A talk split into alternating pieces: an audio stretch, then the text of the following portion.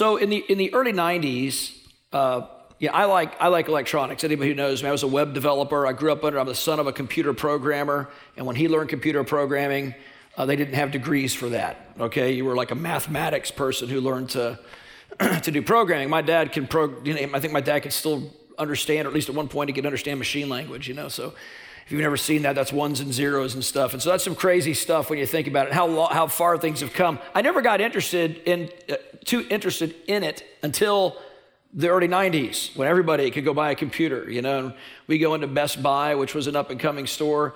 Uh, we had locally, and then I discovered Circuit City. And Circuit City is an interesting story because I would go into Circuit City, and during there was a season there where Circuit City was the place uh, place to go, and and and the what I liked about them at the time better than Best Buy was the service they would give. I mean, you get somebody who was really knowledgeable helping you. But I don't remember when it was exactly, but I remember maybe a few years later after I started buying products there and checking out stuff, and my wife trying to rein me in please don't buy another electronic device to land on the you know, trash heap of life, um, or the recycle bin of life in this case.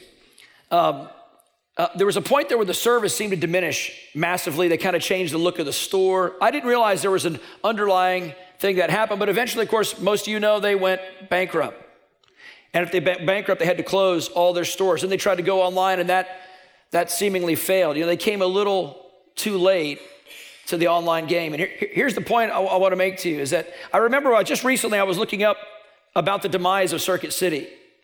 And somebody in the article wrote, the problem with Circuit City is they failed to see the handwriting on the wall. Handwriting on the wall. What an interesting expression. What's that mean? Well, when most people say handwriting on the wall, they mean they, they fail to see kind of the impending doom or the, the sense of what was coming. They, they couldn't anticipate the storm that they were about to face. And because of that, they went under. But did you know that actually comes from some place in the Bible? In fact, the expression itself is a biblical thing that happened to a king named King Belshazzar. And I'm going to read the story to you from Daniel 5 1 9. But before I do, I want you to understand something. King Belshazzar was, this, was the son of King Nebuchadnezzar. King Nebuchadnezzar conquered literally all the known world at that time that, that anybody could chart out in proximity of Israel. He owned all the real estate everywhere. And the Bible tells us he became lifted up with pride, and so God humbled him, made him go crazy, made him eat like, uh, uh, like a cow and, and, an ox, you know, out in the field. This, this king, this res- respectable man, just kind of went nuts for a while. And after a seven year period or whatever, he comes back to his mind. God, God restores him. He humbles himself. He tells everyone, hey, this is my story. I was proud. I was arrogant. We need to humble ourselves. We need to serve God. His son Belshazzar knows this story. And here's where our story picks up. In Daniel chapter 5, verse 1 through 9, it says, King Belshazzar gave a great banquet for a thousand of his nobles and drank wine with them. And while Belshazzar was drinking his wine, and by wine, I want to use this as symbolic for some things of us, like while Belshazzar was enjoying carefree living, he gave orders to bring in the gold and the silver goblets that Nebuchadnezzar, his father, had taken from the temple in Jerusalem, so that the king and his nobles, his wives and his concubines might drink from them. And so they brought in the gold goblets that had been taken from the temple of God in Jerusalem, and the king and his nobles, his wives and his concubines, they drank from them. Now you got to understand, this would have been equivalent to mocking God in that day. They were mocking God. They were like, ah, my, my father went in and conquered this God. But he knew the story. That same God, the only reason your father could do it is because he was judging Israel. And he allowed your father to do it. And your father made that clear. You're a king. You would know this history. But he didn't care. He just mocked God. I want you to know God will not be mocked. As they drank wine, they praised the gods of gold and silver, of bronze, iron, wood, and stone. You know what that represents? They were praising, it was, that represents a type of, of, of praising my own human effort, strength, or work. Work as hard as I want, earn as much as I want, do whatever I want. Well, suddenly, something happened. Suddenly, the fingers of a human hand appeared and wrote on the plaster of the wall near the lampstand of the royal palace. Like, I don't know what that looked like. It had to look crazy though, right? Fingers just up on your wall. And, I mean, I don't know what you'd be doing, but let me tell you what he did. The king watched the hand as it wrote. His face turned pale, and he was so frightened that his legs became weak and his knees were knocking. You know? Are you serious? That's what it says happened. The king summoned the enchanters, the astrologers, the diviners, and, and, and he said to these wise men, Whoever reads this writing and tells me what it means will be clothed in purple and have a gold chain placed around his neck. He'll be made the third highest ruler in the kingdom. Then all the king's wise men came in, but they could not read the writing or tell the king what it meant. So King Belshazzar became even more terrified, and his face grew more pale, and his nobles were baffled. You can look for the world's solutions to spiritual issues, and they don't have the answers. I don't think the world has the answers to much, to be honest. If it's based on what I see on mainstream media, those guys are out to lunch. They're just out. They're not even out to lunch right? You'll, at some point, you have to come to God, and that's what Belshazzar did. He said, "Is there not anyone?" And his his wife comes in, or, or I guess it was his mother or whatever. It was a. It it's not real clear, but anyway. Uh, a lady in his life comes in and says, Hey, don't be afraid. There's this man Daniel, and the Spirit of God's in him, and he can interpret this for you. So they go get Daniel. He's a man who knew God in his generation, and he knew what God was saying. So I want to see if we can learn from what he interpreted to this king because, in some ways, there's a handwriting on the wall of all of our lives, isn't there? I mean, there's, there's, a, there's an end at some point. This is what Daniel says. And Daniel, he says, here's what it means. Here's what the words mean, king. Daniel 5.26. The first word that was written on the wall was mene, M-E-N-E. He said, it means God has numbered the days of your reign and brought it to an end. What do we learn from this? We learn our days are numbered, right? Let me give you some encouraging news this morning. You're going to die. Thank you, Pastor Jimmy. I'm so glad I came to church today. It can be good news if you live in the light of that reality. Daniel, his next verse, 527, is tekel. You've been weighed on the scales and found wanting. It's interesting that he uses scales because in their day, a scale was meant to show integrity of a purchase, right? If, if I was gonna buy, say I was gonna buy some item and it weighed, I'm gonna buy a, a you know, a pound of meat. Well, then we'd put a, another pound of gold or a pound of silver, a pound of whatever it was, and this it could be a pound of, of money. They would weigh it. They're saying your life's not matching up, King. You've been put on a scale and you've been weighed and you've been found lacking something.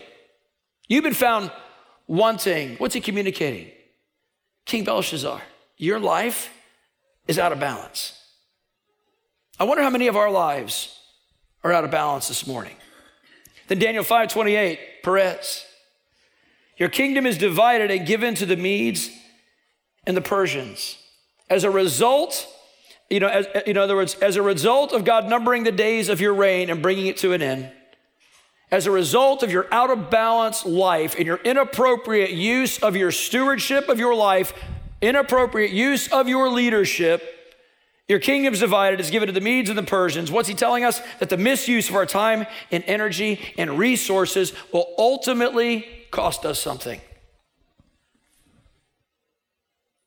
So here's the question for you. This king, this is how this king is remembered forever. The handwriting on the wall of his life wasn't just that he saw a supernatural hand right on a wall, that in the Bible it has been written about him forever who he was who he is, who he is and who he was. And here's a question I have for you What's being written on the wall of your life?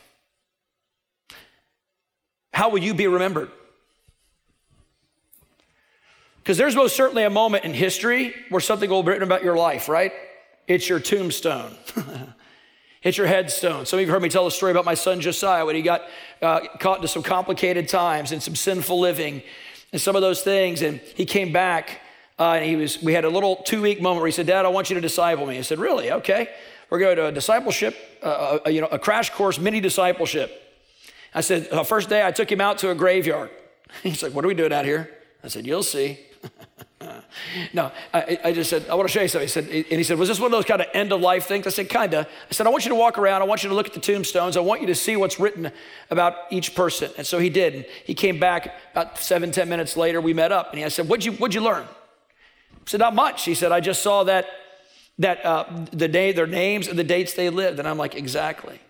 That's exactly right. There's very little to remember any of these people that are in this graveyard by except their name and the period they occupied the earth. Here's the question I have, son What did they do while they were here? No man really knows. God knows. And so when you get to this place, look around, son, because this, the beginning of your discipleship journey, is the end. This is the end of all men. What is going to matter the day that you are here?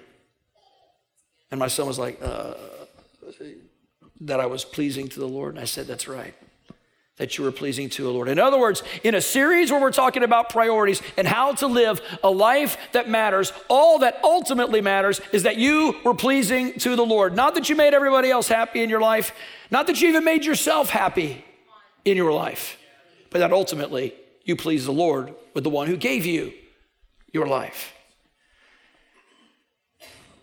See, a life that matters is one that left a legacy. In fact, in my opinion, everyone leaves a legacy. You just leave a good one or you leave a bad one. No one leaves a good legacy on accident. I walked a long life. I just accidentally left a huge impact on everybody I knew, and a good one at that. Wow. No one, no one does that by accident. Because the, the, the basic default nature for all of us is self centeredness self serving, which means my impact on others is going to be taking from them instead of giving to them. I want you to ponder that for, again, real slow. Your basic human default, my basic human default, apart from intentionality, intentionally changing it, is to, to live focused on self, and therefore I'm making withdrawals out of the lives of the people I'm around. And there's this mindset that we can, well, you know, life needs to be about compromise and 50 50 and win win. Well, I'm all about win win, but I start win win. I look at you thinking, how can I make this a win for that person? It doesn't start with me saying, if you help me, then I help you. Uh, that's not the way I work. Because that you will never leave an impact. If you're waiting for everyone else to initiate something on your life, when will it start after all? Well, you go first. Now you go first. After you, and after you. How many ever saw Chip and Dale, little chipmunk cartoon when you were little? I'm showing my age. All the young people are like, nope. But they go back and forth. After they were always trying to, it, it seemed like they were trying to prefer each other, but really the irony, they were trying to show the craziness of when people go on and on like that, what ultimately happens is no one pays the bill. I'm waiting to see if they'll pay the bill. Why are you waiting to see if they'll pay the bill? Impact their life, man. See, legacy is it's the impact you on the world. It's the impact you leave on the world because of who you are and how you lived. Your legacy is the difference you made. And making a difference is not an accident. Making a difference is a premeditated choice. It's intentional. And I know for so many of you that your life feels so out of control right? You say, but I would love to leave an impact. I would love to do that. I want to live with the end in mind. I want to prioritize good things that glorify God. Like when I look across this room, I believe you are mostly good willed people in here. Why are you at church at 9 a.m. on Sunday morning? You're wanting something for God, from God, in your relationship with God. I think you're good willed people, but I think we get stuck sometimes. And sometimes we don't know how we got there. Sometimes we do know how we got there. I know how I got most of my messes now. Lydia and I were hanging out with some precious friends, a couple last night who have done well in business. They don't have any children at this time, and, but they're still trying to understand from God how, how to use what God gave them and how to, how to make a difference in this life. And if they watch this, this is for them. And if you're in the same place, this is for you. This morning, I want to look at how to get control of others because we said, hey, we're going to look at priorities, how to live a life that matters. Lydia last week focused on what matters. I want to focus on how and how to do that. We'll, we'll review a little bit of what Lydia did here first. And that, so, but the first thing we need to do to live a life that matters is we need to remove excuses for why you cannot make a difference in your generation. You need to remove excuses. You know, uh, Moses in Exodus 4, this is what Lydia was referring to last week. In verse 1 through 5, it says, When God was calling Moses, Moses was resisting the call of God. Anybody else ever feel that way? And he's, Moses protested, What if they won't believe me or listen to me, right? God calls you, he tells you to do something, you're like, Why would they even listen to me? That's where Moses was at. Who am I that anyone would listen to me? I remember being there when God called me, and I'm in my early 20s. You're going to be a preacher. I'm like, Nobody's going to listen to me. Are you kidding me? Moses says, What if they say the Lord never appeared to you? And the Lord asked him, What the Lord asked, the Lord turned to Moses and said, Moses, what's in your hand? The shepherd's staff. Okay, what was in his hand was what he did his occupation with. It's the what he did every day, you know. It's what he used to, to shepherd goats. And, he and, and so he says, the shepherd's staff, Moses replied, throw it down on the ground, the Lord told him. So Moses threw it on the ground. And it turned into a snake. And he goes, whoa, jumps back. Then the Lord told him, reach out and grab its tail. So Moses reached out and grabbed it. And it turned back into a shepherd's staff in his hand. And then he says to him, perform this sign, so the, uh, the Lord told him. Then they will believe that the Lord, the God of their ancestors, the God of Abraham, the God of Isaac, and the God of Jacob, really has appeared to you. Here's what we learn from the story. When God calls you to do something from Him, He'll take what's in your hand. You know what that means? That he explained it last week. If you want to go back and listen, her whole message is kind of based on this. He'll take what's in your life, your giftings, your talents, your personality, the very way He made you. He'll take what's in your hand if, listen, if and when you offer it to Him. In other words, Moses always had that staff. What he didn't always have was God taking it and breathing on it, God taking it and supernaturally empowering what he does in the natural. God supernaturally empowered and took the natural ability and made it, listen, and made it a supernatural one. There's this mindset that when God gets a hold of my life, He's going to change me completely from what I was. So, if you're a really good businessman, I know I've known some guys that are amazing businessmen that left the business world to go follow God. I'm like, why did you impact people right where you're at, man? Some are called out. Don't get me wrong. You need to obey God. But my point is, is they they weren't obeying God. They what was really happening was they were felt this hunger and a desire to make a difference, and they couldn't see where they were at, how to do that. Moses was caught in that place. He's like, I don't know how to make a difference with what I got. And he says, What's in your hand? It's my business. What's in your hand? It's my kids I'm parenting. What's in your hand? It's my relationships, my friendships. What's in your hand? And then he's like, and, and so and so Moses, and so God says to him, Will you surrender that to me? And let me show you what I can do with it. Surrender your business, surrender your children, surrender your relationships, surrender your money, surrender your time, surrender everything. Let me supernaturally touch it, and I will blow your mind with the difference and impact you can make when you surrender it.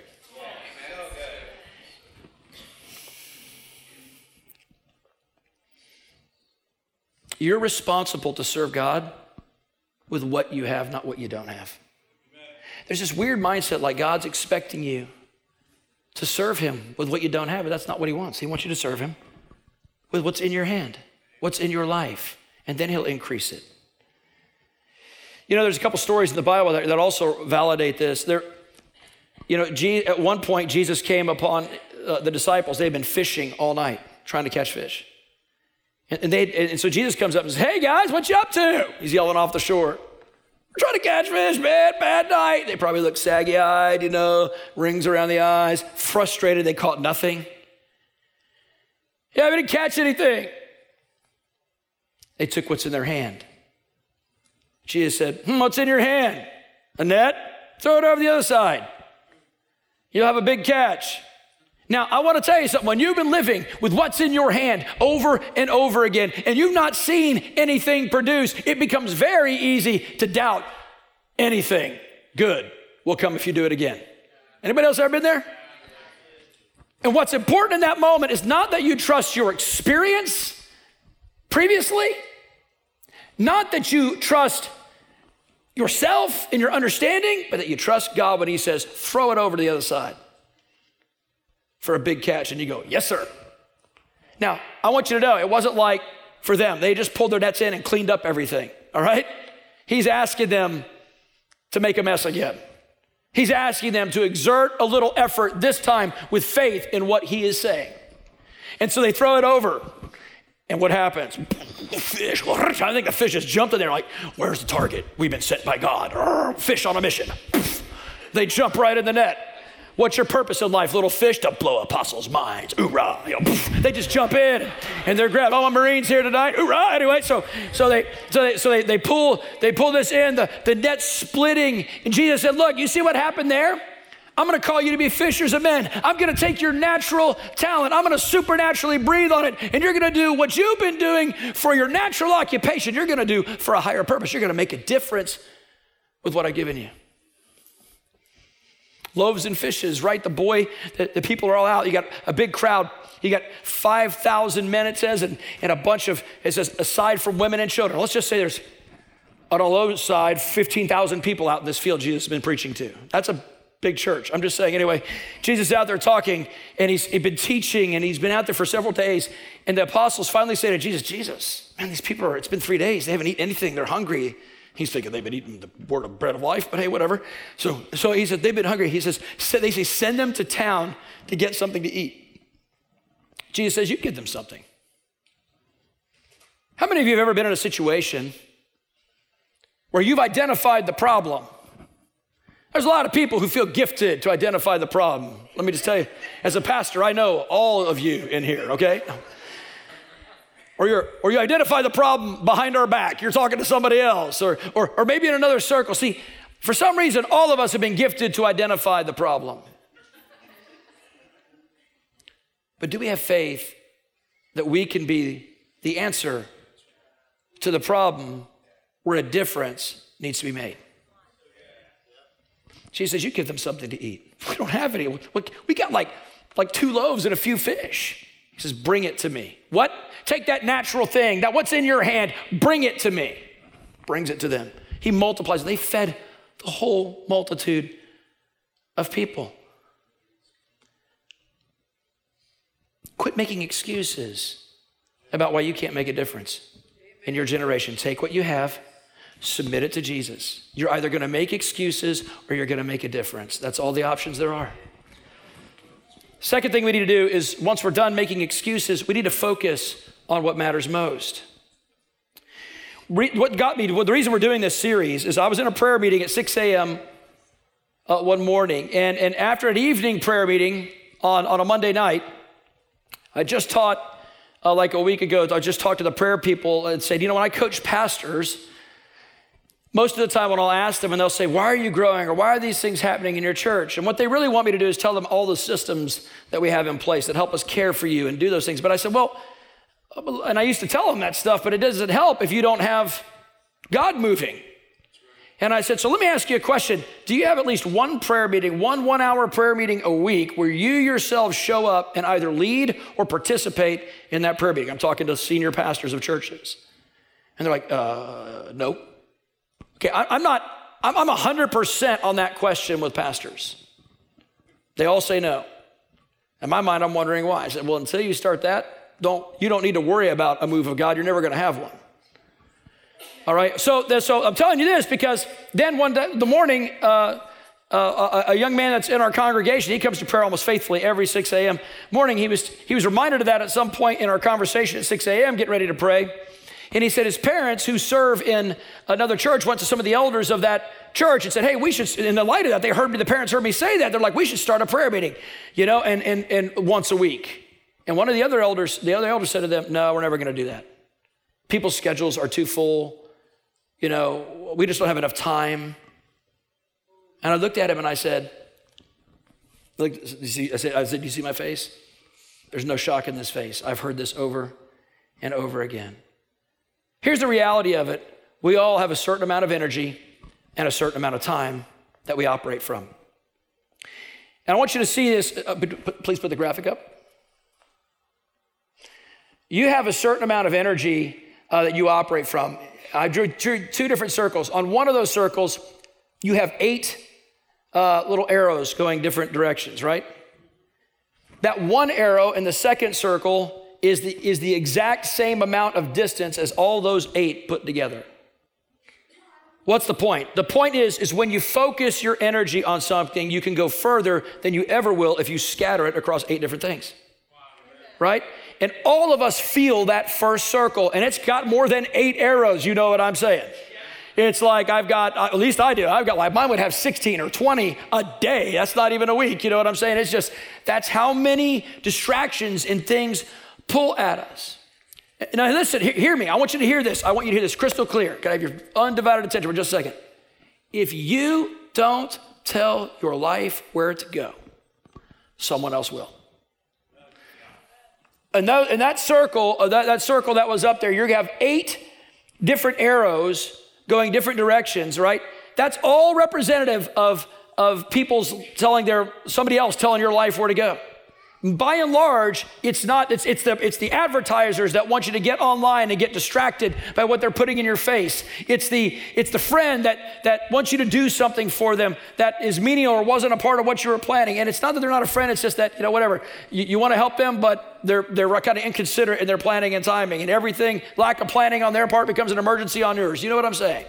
Anybody got friends like that other than me? Okay. Sometimes I am that friend anyway.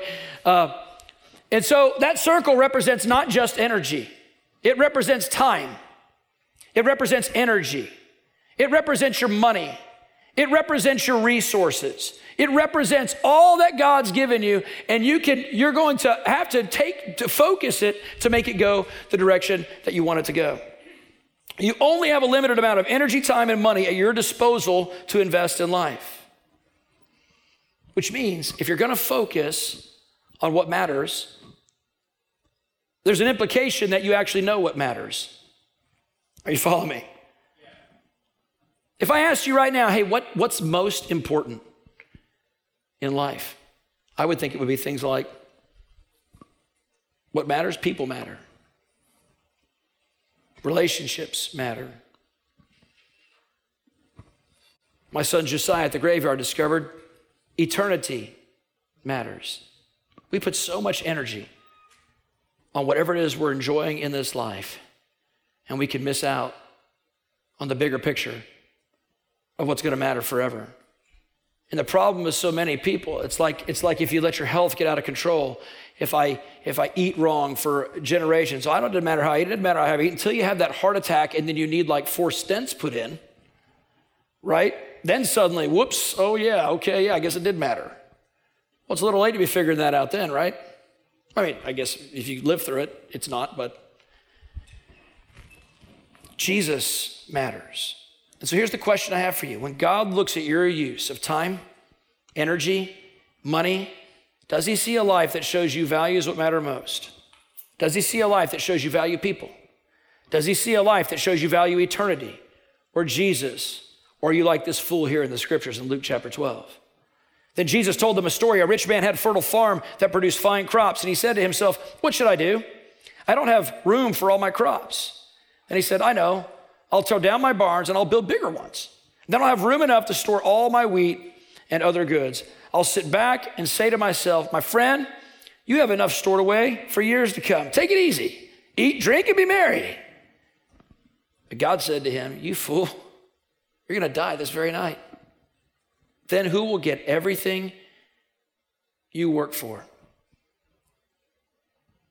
Jesus goes on to finish this. Here's his conclusion of the message. Yes, a person is a fool to store up earthly wealth, but not have a rich relationship with God. Let me ask you another question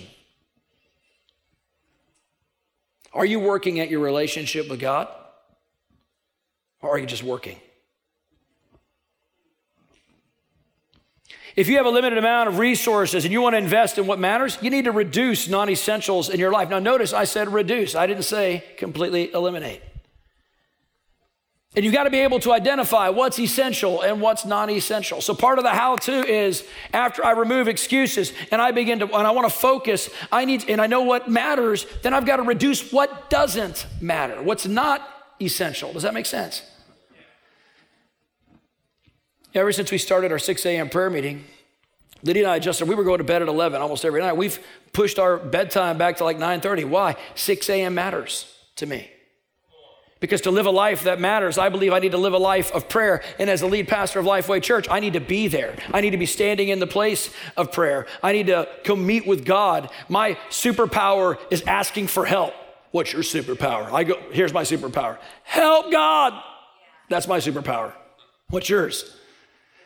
I don't come out to you strong. I sound strong. Um, I, am a weak man who needs grace. I bet this room is filled with a lot of weak people that need grace. It starts with, I tell people, our prayer meetings are not about how excellent we sound praying. Listen to me pray. I pray so awesome. That's not what it's about. Every prayer meeting is simply Lifeway Church saying, We need your help, God. We can't do this without you, God. You're what this is about, God. This is where I get course correction. You wouldn't believe how many messages and how many course corrections happen in those 6 a.m. prayer meetings. And, and you know, I didn't, we like, we have certain shows we like, whether it's on Netflix or some little thing, you know. Uh, I, I, could say some of the stuff we watch, but you'd be shocked. Like, like The Masked Singer. Anybody ever watch The Masked Singer? That is a hilarious, weird show. So, anyway, um, and I watch it with my daughter Carissa because I'm building relationship while doing this. We love that kind of stuff. But we, Carissa now is at a place because she values a 6 a.m. meeting. It's 9 o'clock. I'm like, come on, let's catch up on the, I've got it recorded on the DVR. Let's watch it. She's like, no, dad, we're going to bed now. 6 a.m. Hoorah. You know, I'm like, all right. Yes, ma'am. You know, so understand our relationship with God is absolutely essential. Netflix is not, which leads to the next action. We need to prioritize what matters most. I, wanna, I, got an illustration. When I, Lydia and I, uh, a few years back, we were, both of us have gone to the Franklin Covey seminar where we, we saw Stephen Covey uh, do this thing. And it really helped me wrap my mind around time. So this, this jar represents the limited capacity of your life. You got 24 hours in a day, you got 168 hours in the week. When people, when that other elder at another church says, We don't got time for prayer, friend, you got as much time as I got. What you really meant was, We don't value prayer. And so, what we value should be our values. The things we value the most should be in the container of our life. Would you agree with that statement? Okay, so I want you to see these pebbles. These pebbles represent all the non essentials in your life. It could be, I had a friend, Shannon, Shannon Eaton, a pastor in Florida. He said, People say, I don't have time to pray or read my Bible. And he said, What would the screen time app on your phone say? Right? There's, there's a lot of things I can do in social media. I'm not saying that stuff's bad. Remember, reduce, don't eliminate necessarily, but they do become non essential if they're competing with things that are important, right? It could be the phone calls that you didn't need to take, it could be all the mindless uh, surfing in the web, it could be, I don't know, I don't know what your things are. Definitely some. You know, when I was growing up, I used to watch my mom and her friends watch these stupid soap operas that I had. I'm like, that's not even good acting, you know? And so, um, and so you have this, you have these things that represent non-essentials, and oftentimes these things have a tendency to get in our life first. And these black rocks represent all the important things in our life. They're the important phone call that you need to make. They're that, they're that time you need to, uh, uh, you know, maybe, maybe something that needs to be done at the right time, certain projects that need to be done, right? And those things compel, they call us and compel us. Then pretty soon we lose sight. We don't have time then, or we're trying to figure out how to fit in the things that aren't just uh, non essential, not just important, but are absolutely essential to our lives. How about this one?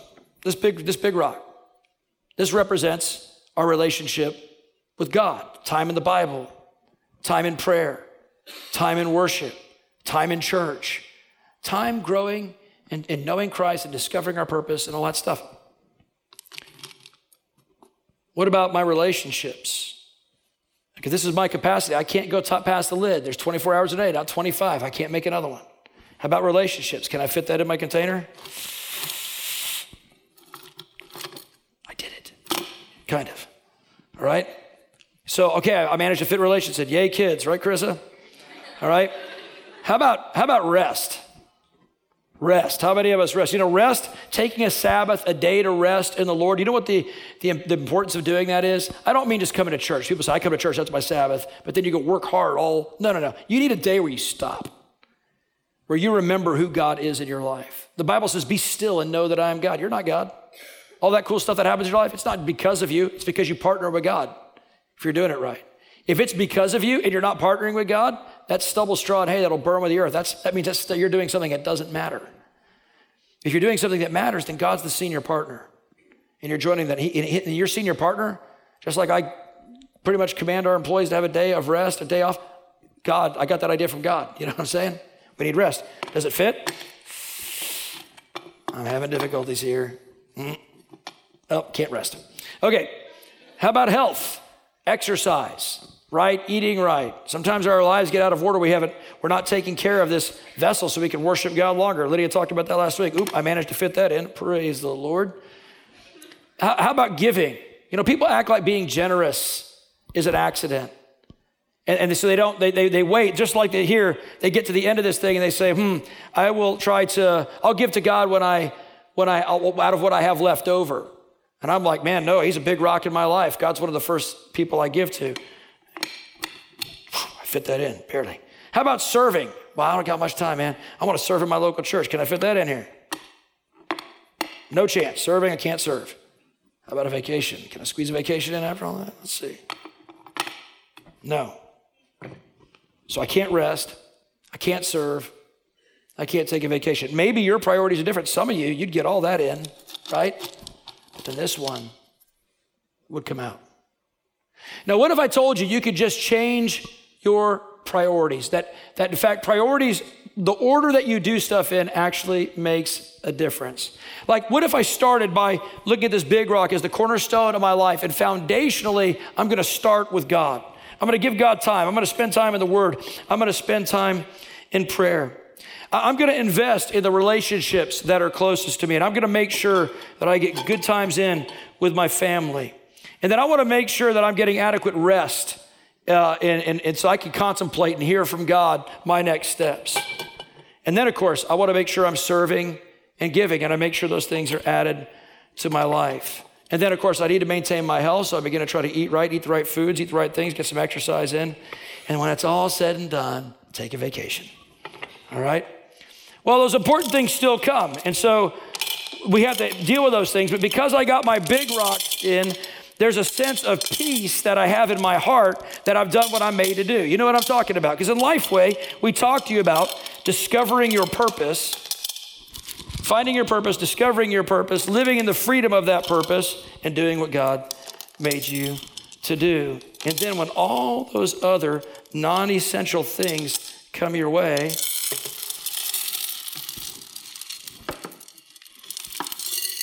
those are non essential. I don't even need those in my life.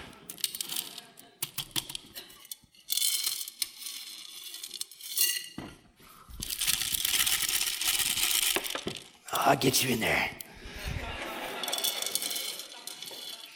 somehow, when I change my priorities, I can not only fit God in, my important relationships, my health, my vacation, whatever, and I manage the important things next, we'll find a way to manage non essential things however we do. Are you following me?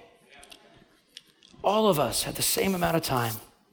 We may have different amounts of resources, but fundamentally, you're working on the same thing. Does that make sense? Here's the point of this illustration order determines capacity. Have you ever noticed? I mean, okay, so I'm gonna talk to young adults. Young adult, mostly men, but I know some girls are into it too. I know a lot of young adults, man, you're into video games. Video games are recreation, they're not occupation, unless they are your occupation. Some people that probably is somewhere, but that's not normal. Most people are making their occupation those people are a small number of people are making their occupation giving you recreation, as it were. And, and if, it, if you find yourself enslaved to something that you can't walk away from, it's one thing if I go play a board game for an hour or two hours. You know, I like Settlers of Catan. I can play those with friends. I can walk away from that. If I become obsessed and stuck and can't break free, friends, that's an addiction. I don't care how you slice it. And what's happening is it that that uh, uh, thing that's non-essential is robbing you of the essential things and the important things in your life. Jimmy, are you saying I can't have video games? That's not what I'm saying. I'm saying be, begin with first things first. Start with God. Add important relationships. Make sure you're working heartily as unto the Lord, as the scripture says. Then provision will come in. Then you can begin to give and worship God with your money. You can begin you give some time and worship that way. And then that non-essential thing that you love to do, do it. Have fun doing it because your life is now in order. Why? Because order determines how much, it determines your capacity. And here's the question I have for you in the light of that What are you letting get in the way of the things that matter most? What's getting in the way of your relationship with God? What's getting in the way of your relationship with your spouse or your children? If you don't spend time with them when it matters to them, they'll not spend time with you when it matters to you. Some of you will, will some of you older ones will know what I'm the song I'm talking about. Some of you younger ones won't. But the lyrics go something like this. When I was growing up, there was a guy who had a song, and the song went, uh, uh, uh, "The cat in the cradle and the silver spoon, little boy blue, uh, man on the moon, when you coming home, dad? And the dad responds to the son, I don't know when, but we'll get together then, son. You know we'll have a good time then. Well, that was, a, that was a song of a generation, a generation of parents who started working hard. My dad was one of those people. He's a phenomenal, hardworking man, took great care of us. We never lacked in any good thing in our household. But the one thing I was missing was time with him. He'd work 40, but beyond 40, he worked 60, 70, 80, sometimes up to 100, 100 plus hours a week. Fall asleep at his computer terminal, wake back up, and go back to work. He, he didn't have time for me. And, and, and I felt the, the emptiness of that. I remember listening to that song growing up, thinking in my heart, you know, someday he's going to want time of me, and I'm not going to give it to him. I'm going to do to him what he did to me. Revenge kind of comes up in our heart. I, I didn't think of it as vengeful back then because that was the world's way of thinking. But the latter part of the song, it does change and it shifts. And the dad wants time with the son. And it says, Cat in the cradle and the silver spoon, little boy blue and the man in the moon. When you coming home, son? I don't know when, dad, but we'll get together and you know we'll have a good time then. Generational stuff got passed down. And one generation repeats the next generation. In my 30s, I had this revolutionary thing that happened in my heart where God took me on a journey to forgive my dad, honestly, for things he didn't even know he did. Come on, you know what I'm talking about. There are things that people that love us in our lives did, they didn't mean to do it to us. My dad didn't wake up and meticulously go, hmm, what can I do to reject my son and make him feel terrible? To make him feel purposeless and empty. When he looks at me to not know what to say or how to talk to me, I know. I'll just work and ignore him. He, that, that was not there. You know what happened? Things that were maybe important were taking the place of things that were essential. Are you following me? The order matters. Well, I, want to, I got good news. In my 30s, I decided to call my dad. I just began to pursue it. I'd, I would tell him I love him. I wasn't waiting for him to tell me. I began to realize that when you want to make a difference, you start. You don't wait for someone else to start, you start. Well, I will be nice to them when they're nice to me. Said every dumb person ever including me. I said it. Seriously. I'm mad at you. Don't say I'm dumb. Well, I was dumb too. And you are dumb if you're thinking that way. Change doesn't happen when two people stalemate and look at each other. You know what I'm saying? Like, I'll change it. No, you have to decide, I'm going to make a difference. So we started calling, and then I worked through some forgiveness stuff, and then we'd have conversations. And I learned more of the story about my upbringing that I didn't know just recently. But I want to say this I think my dad and I have a great relationship today. Here's why we decided not to let the cycle dictate who we were going to be. We decided to remove excuses right? We decided to uh, begin to focus on what matters most, and then we decided to uh, prioritize one another in each other's life, which leads to the fourth thing. You need to pursue what matters most. It's one thing to get a priority. Once you get it on your schedule, you need to actually do it. I open up this message talking to you about uh, this, this handwriting on the wall, right? And, and I'm asking you the question what's being written about your life? It's interesting because God tells us in Hebrews 12, 2, we need to look to Jesus, the author and finisher of our faith, who for the joy that was set before him endured the cross, despising the shame, he sat down at the right hand of the throne of God. See, Jesus wants to be the author of your life. He wants to be the author. Instead of you getting a handwriting in the wall, he wants to forgive all the handwriting of requirements that was against you, the Bible says. He wants to forgive you of that. And then he wants to give you the opportunity to let him author your life. But unlike a piece of paper that I can write on that does not need to partner with the author, you have to partner with the one who created you, who died on the cross for your sins, who rose again. You have to agree that he's Lord. You have to agree that he's needed. You have to agree with God. I want to give you four things you can do. You need to know Christ. We say it every Sunday. What do I mean by that? You need to intentionally put yourself in a place to meet Jesus in the scriptures. You need to quit making excuses for, I don't got time to read the Bible. I don't got time. Look, you can get it, like I said, you can get it on audio. You can get it on, you can read it. There's a lot of ways you can get it, but what you got to do is remove excuses and make time for Jesus. You need to discover your purpose. You know, God made you with a purpose, and one of the reasons you need to discover Jesus is to discover your purpose. The Bible refers to God. One of the names of God is I am. You could say it this way I could say to God, You are, I am. You are the I am. That's who you are as God. You are, I am. But listen to that, put a period after you are. You are, period. Therefore, I am. Not I'm God, but because of who you are determines who I am. John, John the apostle said it this way as he is, as he is, so are you in this world. You are, I am. Peter said, As your Father in heaven is holy, you also be holy in all your conduct. You are holy, therefore I am holy too. See, you're trying to, so many of us, just Adam and Eve's great sin in the garden was the devil came to them and tempted them to become something they already were. He says, You know, God knows the day you eat this fruit, you'll be like God. The Bible says they were already created in the image of God. Somehow he tricked them out of their identity. When you receive Jesus Christ, if you know Christ today, you were given a new identity. You were adopted into the family of God. Your past was erased. And God said, Let's start something new today. You need to, so your knowing Christ is part of you discovering your purpose. You've got to start in your relationship with Jesus because out of that relationship, you discover who you are. Then you need to discover your people. That's a third thing. You need to discover your people. Who's the people you're called to run with? Who's the people you're called to do it? I believe everyone needs to be in a local church. I believe you need to be what we call a local family of, of followers of Christ and, and, and run together after a purpose. And then you need to try to impact lives together with that community of people. And let me tell you how to impact lives. You ready? Here's how you impact lives be helpful. Be helpful. It's not hard. You can impact a life by being helpful. If a kid out here shoes untied and you bend over and tie his shoe for him or her, you were just helpful. I promise you, they remember those things. They think about the nice person that helped them. And I believe God's given you some kind of distinction distinction that you can use uh, for His good and His glory. And I want to help you uh, wrap your mind around it by telling you a story that I've told years ago. But we like, uh, I bet 70% of you don't know this story because that's how much we've grown since I told it last.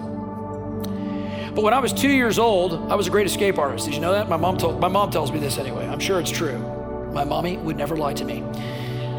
And she said, We were living in Houston near NASA, and we lived in these, this apartment complex, and we had, we were kind of in a rough neighborhood. And so we lived in the second story apartment, and we had, uh, uh, I guess, a double bolt like lock system, and then some kind of little chain at the top.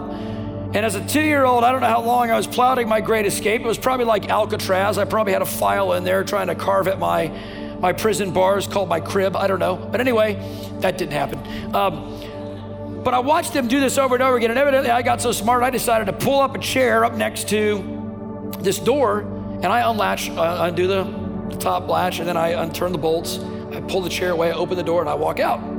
I go down the end of the apartment complex. I go down some stairways, which my mom says there was this like watery thing. I think it was a cesspool of some kind, but something I could have fallen into and died and didn't. I walked by it. I guess I went the other direction, navigated two swimming pools, and then ended up out in this field near, near the road. I don't know if I was like Linus and had my blanket with me and my diaper or what. But there's this man that's driving by and his lights, it's like 2 or 3 a.m. in the morning. Maybe it's just really late. He drives by. I really don't know the time. I'm making that part up. He drives by and, and, he's, and his lights shine and sees this kid in here. And he's like, oh my word, I got to get this kid. And so he goes and he, he picks me up, not knowing really what else to do. But what he didn't do is decide it was somebody else's job to take care of this kid. He decided he was responsible. His light shined on the kid that was wandering in the field, and he determined it was his responsibility. So he grabs me, and he goes knocking at every door he can at the apartment complex. He assumed had, this kid couldn't have gotten very far. He must have come from here. He's knocking at the doors. Hey, is this your kid? Nope. Can you help me find his parents? Sure. And these people start massing. And by the time they get up to my parents' cracked door, I'm sure my parents answer sheepishly, like, oh my word. How many parents know what I'm talking about? Yeah, you're that parent that day. You know what I'm saying? And so uh, they, they get me to my parents, and my parents are elated, they're happy. You know, to do that, what that man had to do? He had to remove excuses for why he couldn't make a difference in my life, right? He had to he had to focus on what matters. A kid wandering in field is a bad idea. He had to reprioritize what he was doing. I, I became more important than his sleep.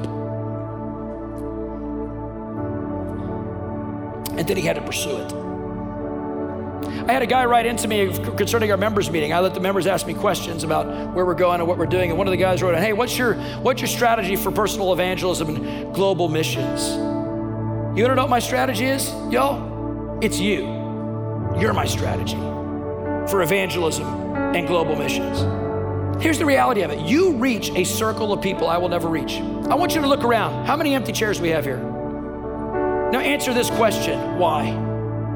You don't know anybody that's perishing? You don't know anybody that needs to hear? Listen, I am comfortable and the pastors here are comfortable preaching a message that a lot of people are not comfortable. You can become that intermediary where you bring someone. It's like when uh, uh, Andrew gets meets Jesus first. He goes and grabs his brother Peter and says, "Peter, come check out this Jesus guy. You got to meet him." He didn't preach the gospel to Peter. He just brought Peter to Jesus. What if you did the same thing by inviting people into your world? See, that man, in order to help me, had to be willing to be inconvenienced. Do you follow me? Jesus left the heaven. He left, he left heaven to come to earth to rescue us. In heaven, they're worshiping him night and day. He left an environment of technology we don't understand, right? I mean, it's a lot better to just go blip, blip, blip, like at the speed of light, blip wherever you want to. I guess that's how it works. Then ride a camel or a donkey. You know what I'm saying? I don't want to go to some foreign country to do missions. It's uncomfortable. Oh, I think it was uncomfortable for Jesus to leave heaven to come here. What do you think? It was uncomfortable for him to die on a cross for our sins and bleed out for us. It was uncomfortable as God to be rejected by men, by humans. But he did it because he loves us. You know, Jesus told a parable about leaving the 99 to go after the one. He tells a parable about leaving the 99 to go after the one when you're the one, Him leaving the 99, Him seeking to save you, which are lost, is the most meaningful thing that'll ever happen to you in your life. Suddenly, you become important. But what happens when you're the one leaving the 99? What happens when you're the one leaving the 400 adults? Do you realize we have 400 adults that come here on a, on a Sunday? Do you realize if every single one of us would invite one friend, we could impact 400 lives together with minimal effort? Wow, y'all are like facial paralysis. Are you think? Are you hearing me? God wants to use you to impact a life. He wants to use you to make a difference. And the greatest difference you can make in someone's life is to introduce them to Jesus Christ. Give them, don't, don't decide they're going to hell. Let Jesus decide that. You decide you're going to try to reach them. That's your job. Let Jesus be judge. You be, you be evangelist. You be outreacher, as it were. Would you stand to your feet?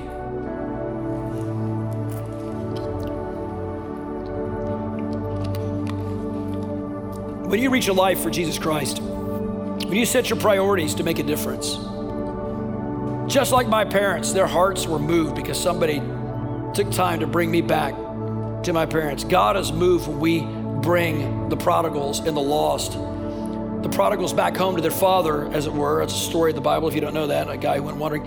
And the lost who never knew him, he wants to adopt them into the family of God. But what if that's you today? I mean, what if today you were invited by a friend, or what if today you wandered in here, or you've been like that two year old wandering? You're smart, You've planned the great escape and you've been wandering life and you've managed to navigate the cesspools of life and a couple swimming pools and you're out in a dark field right now, alone in that field. I want you to know today that Jesus Christ, the light of the world, as it were, is shining that light into the dark field where you're at, reaching out, calling to you today, wanting you to come in, compelling you. Please don't perish apart from me. I want to adopt you. I want to reconcile you into the family of God. I want you. I died for you. You need this, and I want this, says the Lord.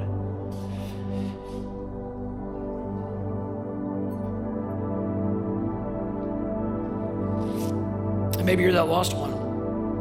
I want you to know that Jesus loves you. And he suffered all that uncomfortability that I talked about to give you a chance.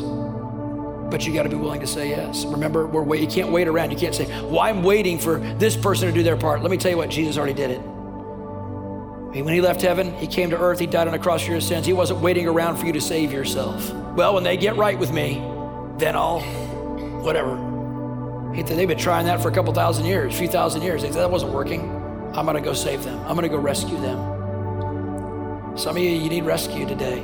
You've lived a life of self leadership. And I promise you, I have surrendered my life to the Lordship of Jesus. I was a wild, partying, crazy guy, and Jesus got a hold of my life. And when He did, He's never done me any wrong. I did myself a lot of wrong. I did a lot of people a lot of wrong, but Jesus has done me no wrong. I want to invite you to meet that guy today. Would you bow your head and close your eyes for just a moment? If you're here today and you're saying, Man, I hear you. I am stirred by what you're saying. Something in my heart. I feel that my life's been out of balance. And, and, and I don't want the handwriting on my, on my wall to be a negative one. I want to, I want like the Apostle Paul to say, I have uh, I've, I've run the race, I've finished the race. There's laid up for me a crown of righteousness. I, I want that trophy. I want that reward. I don't want the reward of, of separation from God. Jesus said, All you got to do is believe that He came from heaven to earth to die on a cross for your sins and rose again. That if you believe that, your sins will be wiped out the handwriting of requirements that was against you, and your name will be written in the Lamb's book of life. You will be acknowledged in heaven, and He'll begin to lead your life. And maybe you're here, you've been in church your whole life, but you've not really done that at a heart level. It's not saying a prayer, it's the heart, and then saying the prayer. The heart matters, not the words. I want to invite you today to do that. If that's you today, would you raise your hand high and let me pray for you? I won't call you up, I won't embarrass you. Thank you, several of you. Wow. Wow. On, you put your hands down right now. Let's pray together. And the rest of you whose priorities a little jacked up, would you join me in this prayer? Say, God, I come to you in Jesus' name. I want my life to make a difference like your life did. And so, Jesus, I confess that you're Lord of my life. I ask you to forgive me of my sins. I ask you to forgive me of the ways that I've not prioritized my life according to what matters most. And I pray for a season of grace where you open my understanding to know how to order my life so I can handle the capacity of what you throw my way. I want to honor you in my life and I want to make a difference. So fill me with the Holy Spirit, save me, empower me, carry me, and let me glorify you. In Jesus' name. Amen. Let's give God thanks for those who say yes to Jesus.